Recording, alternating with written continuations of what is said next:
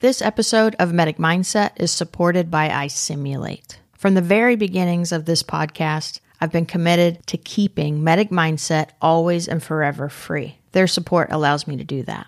Thank you, iSimulate. Feedback happens at the intersection of the learner's desire to improve and their desire to maintain their identity. Both of those desires run deep, and educators have to thread the needle right between those two things um, so take good care with them. A medic fully engaging, feeling safe to talk about their process in order to fix the whole system. I want to talk big vision here for future of feedback. What this is going to look like 5, 10, 20 years from now. Welcome to Medic Mindset. I'm Ginger Locke. The research and QI manager for Seattle Medic One, Dr. Catherine Counts, invited me to speak at the University of Washington's EMS Grand Rounds. The target audience are EMS fellows at the University of Washington, but all learners were welcomed. This year, I'm diving headfirst into the topic of feedback. I'm going to read everything I can find about it, and I've been tweeting my thoughts on the topic because I want to see if I'm on track. My idea is that in EMS, feedback is scarce, particularly for working paramedics. And I want to sort out why this is and how we can create a culture in EMS of healthy feedback. I hope you'll follow me on Twitter. You can find me, I'm at GingerLockeATX. Here's the talk on feedback. If you've never heard of Ginger Locke, you should. She's a total badass in the industry. She trains paramedics uh, in the Austin, Texas region, and then also kind of probably more uh, on vogue with the cohort here. She runs the Medic Mindset podcast. So we're going to let her take it from here. Thank you for the introduction, Dr. Counts, and the invitation to come along. This is kind of meta because it's a picture of a Zoom call. So this slide is from a pre conference course that I taught with Dr. Maia Dorsett, and we were attempting to teach medical directors or training officers, FTOs, preceptors, uh, how to educate adults. And we had about four hours and we picked off a couple of, of topics.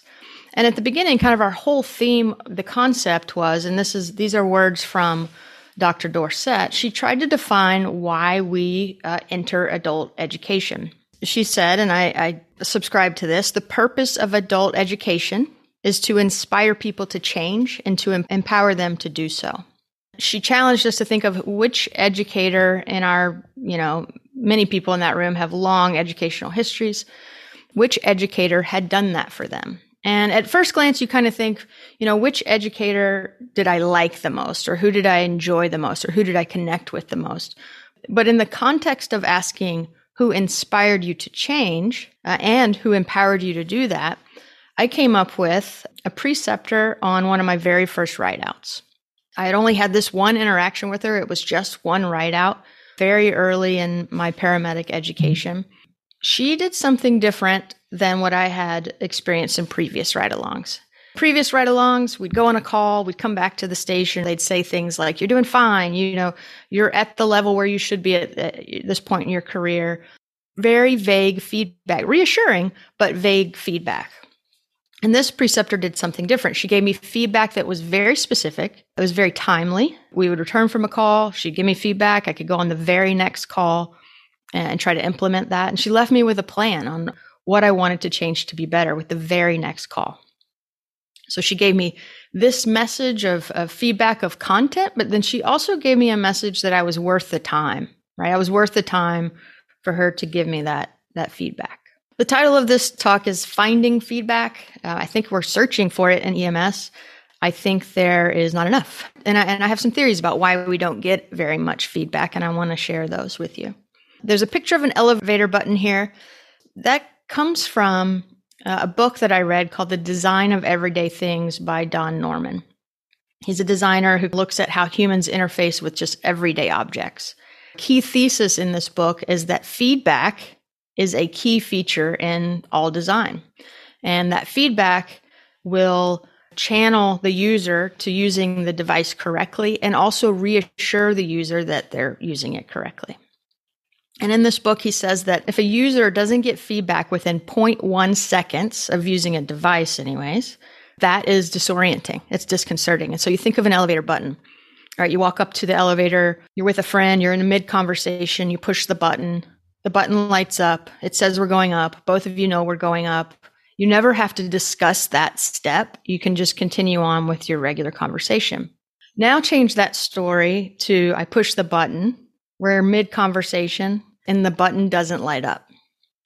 Now we have to stop our conversation. We have to ask ourselves, did I push it hard enough? Is the indicator light broken? Is the elevator broken? Does this elevator only go down? Right? You're suddenly lost in this system without a very simple feedback. And I think feedback in medical education is just like that. The big idea of this talk is that there is not enough feedback in EMS education or for EMS providers uh, that are out practicing. I think there is a tremendous scarcity of feedback. Anecdotally, I know this from my own experience in the field. I remember leaving school where there was daily, you know, constant feedback to entering the field where I would go sometimes months without feedback. At least not feedback from a peer or an expert or somebody who kind of knew the field, right? I, I got feedback from patients, but deliberate feedback from colleagues, there it was just a vacuum. It, it didn't happen. I know this from my own experience. I know this from talking to paramedics about their experiences in the last six years of recording the podcast. And there's evidence for this. Dr. Remle Crowe, Dr. Cash were able to tell us that nearly half, nearly half of over like 15,000 respondents in this survey, nearly half reported not receiving feedback on their medical care in a 30 day period. So for a whole month, all of these calls, they received zero feedback in the, th- in the 30 days prior. A third of all of the providers didn't receive any type of feedback on anything, safety, you know, operations, anything for 30 days. Uh, so I think the evidence supports that there is a lack of, of feedback. When I think about kind of our calls, the ones we run on, to me, it has a bell shaped curve. This is kind of my mental construct. Uh, on the left, we've got these uh, really tough, tough calls. On the right, the really great calls that go really well. The middle is kind of the average day to day calls where nothing really heroic or terrible happens. I think we get feedback when you look at the left side. I think we get feedback for serious adverse events, patient complaints, errors uh, contributing to safety problems. I think we get some of those when they're big, kind of landmark events. And then on the right side, I think we do get feedback for these heroic things, you know, CPR saves.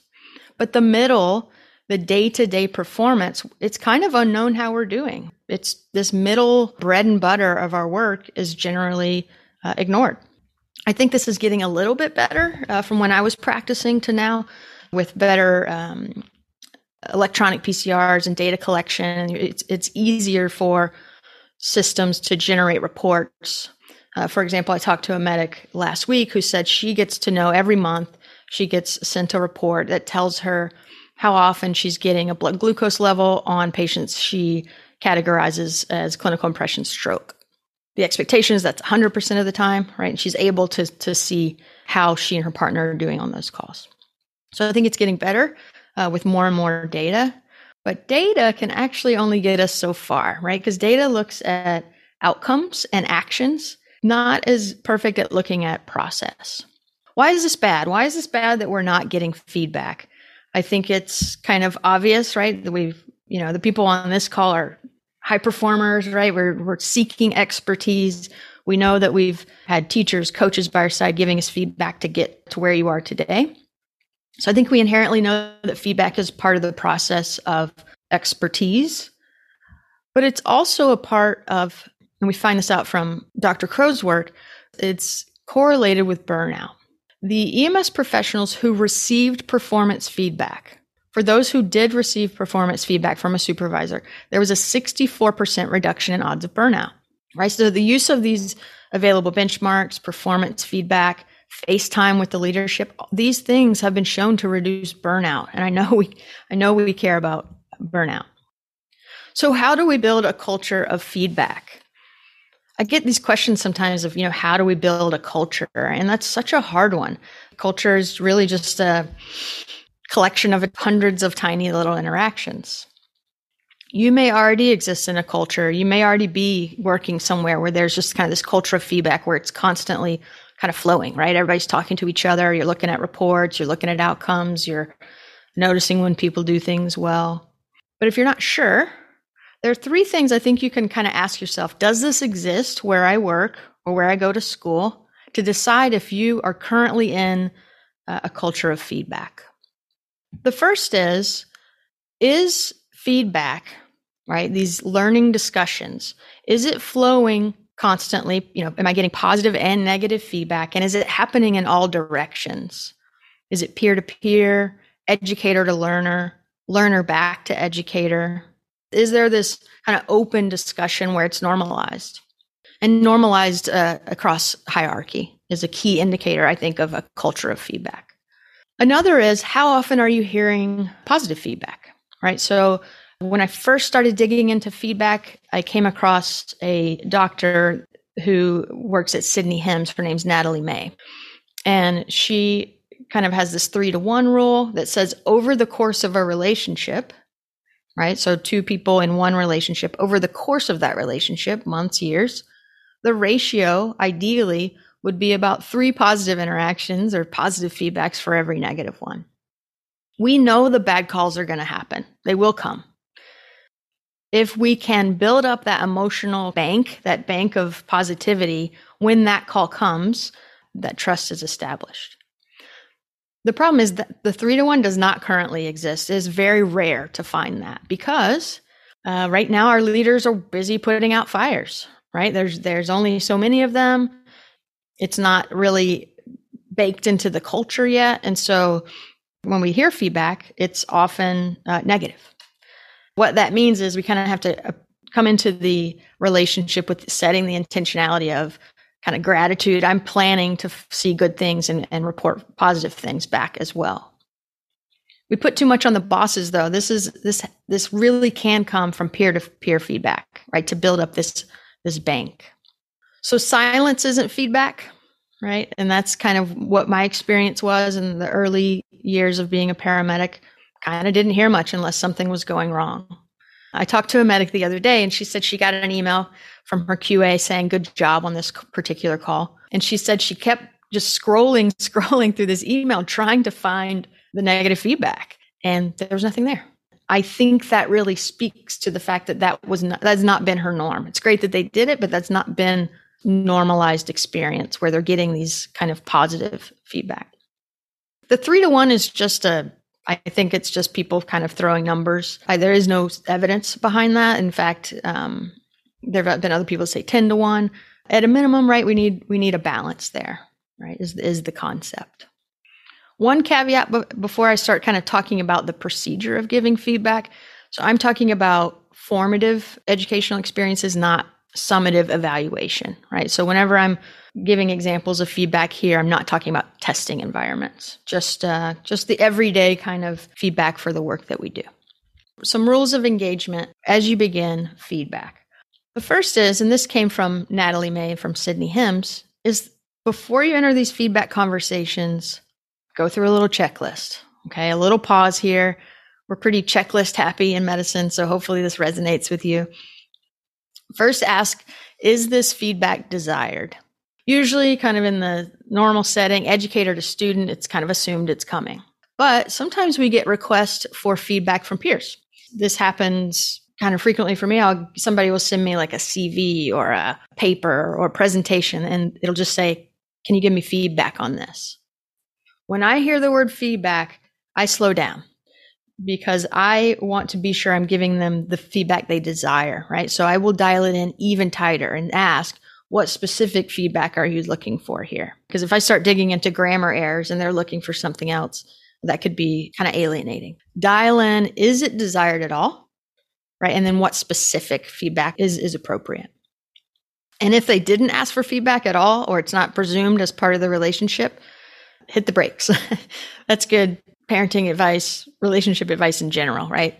Uh, usually this will come from a request for feedback. So make sure it's desired before you start. Is the feedback necessary? This is a tough one. Let's imagine just a simulation, right? A simulation debrief. Simulations are usually built around a couple of learning objectives, but we've watched 20, 30 minutes of performance, and it's very tempting to go through every single step and critique every single step and have an opinion about every single step. I believe that's an error to do that. We really need to be dialing into specific errors or positive performance that was centered around the learning objectives and just limit it to one or two things. And that sounds kind of crazy because we want to cram all this education into this activity. But if they leave with 20 things that are kind of fuzzy, because the human brain can only absorb so much. Hold, you're literally holding back some feedback sometimes. It's not necessary to give feedback on all things uh, and only giving it for the, the couple of points that you really want to hammer home. Is this the right time or place? Right after a bad call? We're going to wait. Before we give any feedback about performance, we need to check in with how they are. How, are you okay? With high stakes testing and things like that, I actually don't try to give a ton of feedback. I'll let them know pass fail. But once I've said the word pass or fail, their brain is, if it's a pass, they're like, great, relax, kind of moving on.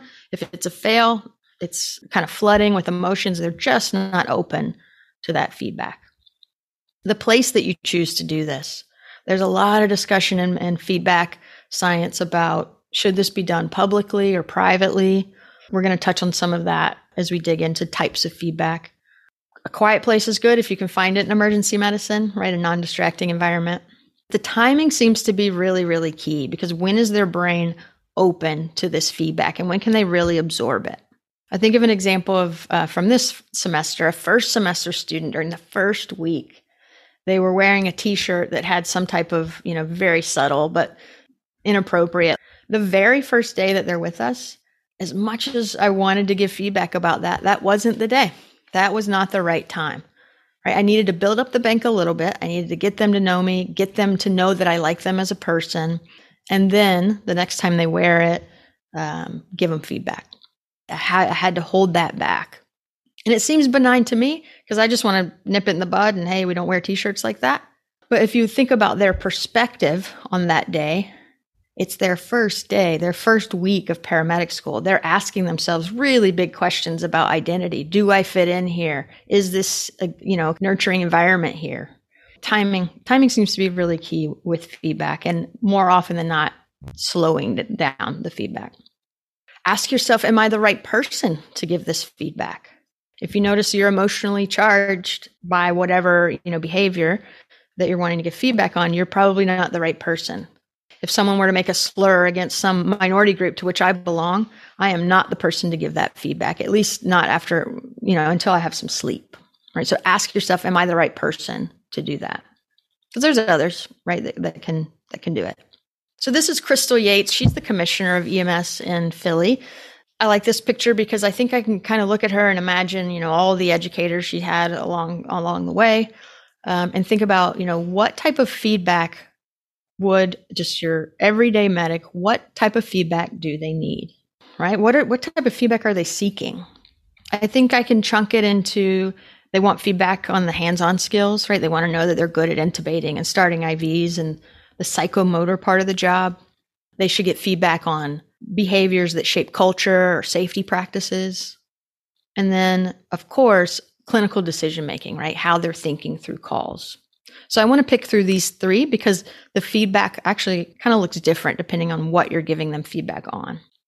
So psychomotor is actually, to me, the most straightforward. It's kind of the least emotionally charged. We know that feedback for psychomotor skills is best with an expert coach right by their side. The next best would be feedback from a peer, so long as that peer has like a really detailed task analysis with the best practices outlined. Video is great here. The coach can't be by the side, some video for them to do self analysis. The feedback for psychomotor uh, should be prompt. It's a very swift stop. So we don't let them keep practicing the skill down the line from uh, an error in their process. We stop, we rewind the tape. We're growing, literally growing neurons here as we're learning new psychomotor skills. So you want those to grow correctly, laying down that uh, that framework right? We don't want them to learn to ride the bike wrong. So, very prompt feedback here. And remember, positive feedback here too. So, if you imagine starting an IV, let's say it has like 20 steps, it has more, but let's just imagine 20 steps to an IV. as the student is or the learner is sitting next to me, as they're going through steps that are correct, it is often that you'll hear me saying things like, mm-hmm, good. I like it. Yes. Right. I'm reassuring, reassuring, reassuring. It is okay to reassure our learners. I think sometimes in EMS we think that we need to kind of let them stand on their own two feet because they're going to have to think independently and not be that safety net. I think there is a place for that. But in the initial learning of skills, if you want them to learn it efficiently and them being relaxed and re- reinforcing the positive things they do, that's just like the, the elevator button here. They can know, okay, okay, I'm on the right track. I'm on the right track. Wait, stop. So when you do say stop, it's not abrupt. They've just been hearing you kind of running my monologue next to them for a period of time. They know you're you're there giving feedback versus quiet, quiet, quiet, stop. It's kind of alarming. Be specific with the feedback, right? So psychomotor, that's kind of obvious, right? We can get really down into the details of angles and things like that, um, but be be very specific about what they do well or what they need to improve. Sometimes I'm walking around the classroom, students are practicing on an IV arms, and I'll see somebody doing something uh, that I really like, and I'll come by and say, I like how you're how you're anchoring on the skin just like that. That's uh, because when they move, right, you're going to move with them. And that specific feedback is for all to hear. They pick up new good habits as a result of that. So I'm talking about how I'm going around giving positive feedback. This is um, something I probably did for a very long time, but I've kind of recently learned as I've dug more into feedback that we have to be very careful with praise. There's a peril to praise. So praise actually isn't feedback. Praise is commentary on who they are as a person. So feedback is about process, right? Steps, objective things. Praise can accidentally kind of venture into the world of commenting on character and things like that. So be very, very careful how you give positive feedback and that it doesn't look like praise. Additionally, if we were to say things like, you're natural at this, right? Or wow, how are, how are you already so good at this? You must, you know, you're just gifted. That type of praise can push them towards a fixed mindset, which Carol Dweck tells us in her book Mindset. That's what we want to avoid for learning, right? Where they think that their abilities are fixed.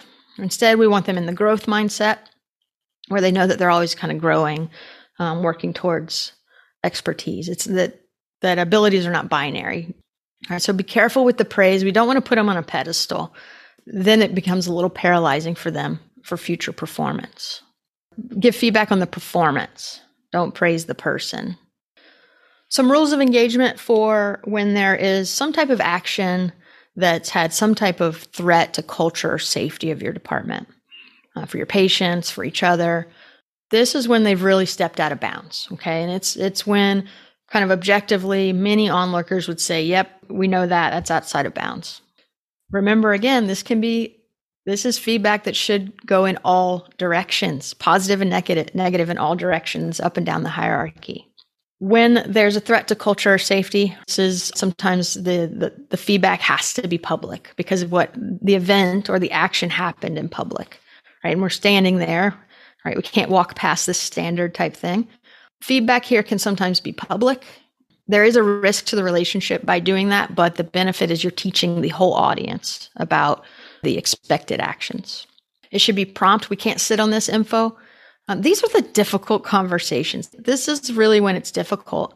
These people are us, the, the people that, you know, unfortunately made a, a bad decision that day that was a threat to culture or safety. They're still us, right? So no cold shoulder here.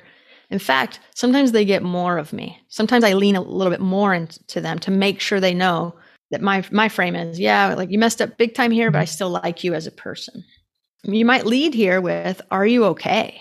Right? These can be scary, scary events. So the piece that will save the relationship is kind of maintain that humanity of let's start with is everybody okay? Right? So stay connected to them. Immediately after the feedback, stay connected uh, and and re kind of connect in that that way of like two people coming together. I think a lot of medics are looking for feedback on their clinical decision making. I think this is when I've talked to medics, this is what they wonder the most about. Did I do the right thing on that call? What was the outcome? Was the patient comfortable? Did the did the family, you know, were they happy with what I did? Would another medic have done it the same way? These are questions medics are asking and they don't know the answers. So there's a lot of instability in this system as it is right now without a lot of feedback. So when we look at decisions on calls or simulated calls, decision making happens in people's inside our, their heads. okay, so we can't know what's going on in their head by wa- simply watching their actions. And that's why you have to get them talking out loud about their thought process. We would never give feedback from simply just reading a chart alone. That's, that's not enough data because all we see are charted actions. We don't know the intentions behind the actions. So the first step of feedback to ask a question. So before you start talking, you're actually, you need more info. So get curious. We want to uncover uh, the frame, right? We want to know their frame of reference. Now, you may have seen their actions or read about their actions, right? But you don't know the thought process behind the actions. You're having some a hypothesis. You've got a theory about what's going on on this call. You don't need to pretend that you don't have a, a hypothesis. In fact, you can kind of start there. I read this. I saw this. And then it made me wonder if you were thinking this during this part of the call. Tell me about it. Right? That's the conversation starter. I kind of was wondering this. It looked like this from here, but I wasn't there. Tell me about it. Collect more data. This is a little bit like differential diagnosis, right? The more data we can get, uh, the better. And then remembering we we might be wrong, right? We're working towards expertise, but very rarely is there a perfect expert and novice in these scenarios. Both parties bring a, a little blend of, of expertise. We're not really looking at actions. We want to know their intentions. So get curious with your hypothesis. Listen first. Again, two to three takeaways is plenty. So after our sims, uh, leave them with two that really, really stick rather than kind of watered down 10. And then this is probably the piece, if you take anything away from this talk, this is the piece that transformed how I give feedback. It's when I learned about how feedback can be threatening to someone's identity. Identity is the story we tell ourselves about who we are and what the future holds for us. Feedback, particularly negative feedback, attacks that story, right? We're telling ourselves a story. We have a goal. We want to look a certain way in the future. We're growing towards something. And feedback can be a direct attack on that story. Remember, this is clinical decision making. This is their practice of medicine. This is intimately tied to their identity, uh, especially our seasoned medics. So this can be identity kind of threatening. This is another time you might start with there's a bad patient outcome that can be devastating, right? So this could be another time we start with are you okay? Feedback happens at the intersection of the learner's desire to improve and their desire to maintain their identity. Both of those desires run deep. And educators have to thread the needle right between those two things because our professions can sometimes become a surrogate for who we are as a whole person. Um, so take good care with them. How do you do that? How do you take good care with them? During the learning conversation, you stay alert for what to you is a benign topic, right? It doesn't, uh, is not emotionally entangled for you. So you're just there. Stay alert for them and their response and assess whether or not you might be entering what's been called a crucial conversation. What's a crucial conversation? A crucial conversation is when two people are talking and the receiver or both start having to do dual processing. They can't just hear the content, they're now also having to deal with an emotional content. The conversation in their head goes from, Do you just simply like this decision I made on this call? To now all of a sudden, do you like me as a person? This is really high stakes. All right. So feedback uh, for these types of crucial conversations, always, always ideally face to face. This is stuff I think we've all learned, particularly during uh, the pandemic, when we can get face to face for this stuff so much better because I can see the softness in your body language, the sincerity in your face. Uh, virtual meetings, I've been doing these more with students um, when I need to give feedback after, like we'll we'll sim in the morning. I'll kind of you know give them some feedback, but then I'll I'll loop back around to, to them in a virtual call later in the day, just so we can talk some more. Uh, phone calls are certainly on the list, but lower, and then email dead dead last. We hate the email for feedback. So remember, we're observing data, right? We made the data maybe a, um, a, chart. It may be watching a sim. It may be on an actual call that we're standing right there at their side. No matter what we see, there's an unconscious translation. It's unconscious. We're not aware we're doing it. We see objective data, but our brain quickly assigns meaning to what we see, and we create interpretation, which may or may not be correct, even with our own eyes. So, here's how we walk through this. You want to focus on specific actions, right? Not the assumed intentions of the action. So, you state your frame. Begin with I have limited info here, but here's kind of what I was seeing. Here's my frame. How do you see it? learn their frame. As y'all start comparing frames, this exposes gaps in both of your schematics. You kind of overlay them and agree on an accepted frame. The last step, make a plan. You just did all this work, right? You you did a long simulation. You had this long debriefing or um, you did this huge long kind of cognitive autopsy where you picked through all these decision points and what were they thinking at various times how were they move forward? We've done all this work. I kind of liken it to discharge instructions at the hospital. It's like we've spent hours in the ER, all this examination. Um, we don't want them to leave without understanding what's going on with them and an agreed upon care plan.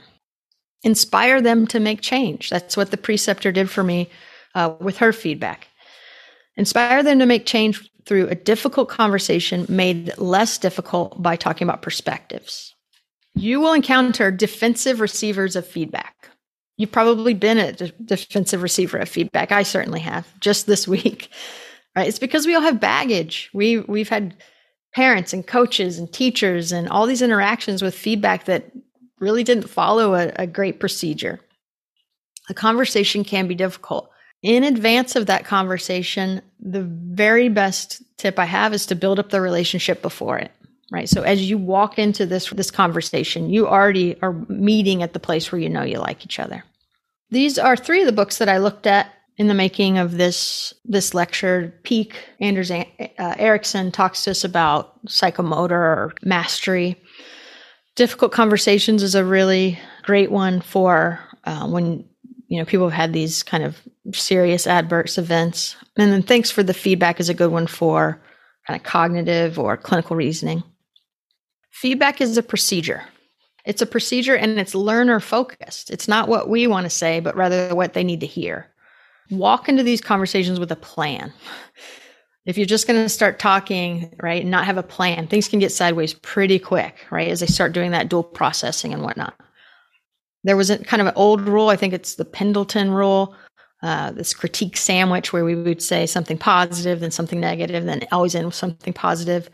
I think those intentions are good and it is a framework. Um, but I, honestly, I think adult learners kind of see through that. It looks artificial. As you approach it as a procedure, it is good to have a framework of what you want that conversation to look like. But it really needs your own style and a style that matches the learner, right? So I think everyone will look a little different, even though there are some good procedural rules.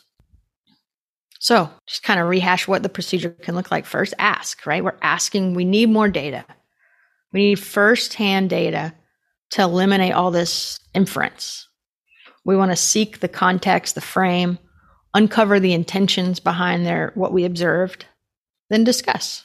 I noticed this. When you did this, I wondered what you were thinking here. What was happening for you during this part of the call? You're going to cross over these frames, kind of come to an agreement and then ask again what are we, how are we going to move forward what's our plan for how we want to do this differently or keep it the same after after the debrief all right a plan after after you've done all this work the plan should be specific pretty detailed measurable right we need to know if we've achieved our goal it's achievable right so not taking too big of steps at, at once timely so i think about the medic that gave me feedback on that write out i had an opportunity at the very next call to just work on what she had told me, right? In little small chunks, right? And it had to be realistic. Her feedback was not run the whole call. It was at the beginning of the call, I need you to tell us what equipment to take on onto each individual scene, right? It was really clear, really specific, uh, and measurable. So if you'll indulge me a bit, I want to talk big vision here, okay, for future of feedback. What this is going to look like 5, 10, 20 years from now. I think we'll see more peer to peer feedback, probably with some guided discussions, more use of video. In, in, my pipe dream, we would have coaches right next to the side on actual calls. And then kind of regular public, semi public case reviews.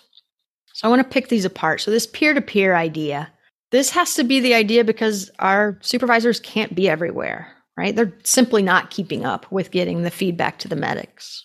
Peer to peer feedback can work great so long as these are guided discussions. So, providing some type of tool for them to work through uh, the discussion. It's interesting if you go back to Dr. Crowe's work on burnout, and they looked at kind of disparities and who's getting feedback and who isn't. Our aeromedical crews were getting, I don't, I don't remember, it was 3x, 5x the amount of feedback from uh, ground medics. They were the cohort that were as compared to like EMTs, paramedics, um, depending on if it was hospital based, fire based. She kind of looked at all these different. It was the aeromedical crews who were saying they got the most feedback. And I think I think we can kind of theorize that that might be because HEMS crews, aeromedical crews, are required to do safety checks. They're required to have some of these discussions kind of for aircraft safety. And so I think those start blending into and normalizing discussions about patient care as well. All right. So I think more and more uh, working towards, you know, educating every medic how to do some peer-to-peer feedback. It will become baked into the culture. I think we can use video a lot more than we do. So these are two still images from these are actual videos uh, from the classroom just this semester. So on the on the left with the airway uh, mannequin, I think I have time to kind of tell you about how I incorporated video into feedback. So this was two future paramedics working on advanced airway procedures. They have a task analysis uh, that somebody who's not in frame uh, is reading off the steps. They do them one by one, stopping as we go along. And one of the jobs of the person holding the stethoscope, one of their jobs as the person that placed the airway, is to coach their partner to ventilate at an appropriate rate. Um, his partner was ventilating too fast. He appropriately told him, you know, slow down your bagging. Right? He gave him feedback. Slow down your bagging. But uh, his partner didn't do it for whatever reason, right? Maybe he's nervous. Maybe he doesn't know the actual rate. We don't know. All I saw was the action, uh, ventilating too fast, but I don't know. Is he nervous? Uh, did he not hear him? Uh, does he not know the right rate? Has he not been trained to kind of look at his watch and he doesn't have this muscle memory yet of what it feels like to bag slower? One student gave the other student feedback to slow down and, and he didn't do it. So then a couple of, you know, 20 seconds later, he's still bagging fast. And I tell him, slow down your bagging. You're bagging too fast. Still doesn't do it. And so I'm thinking to myself, huh, like what is happening for this student?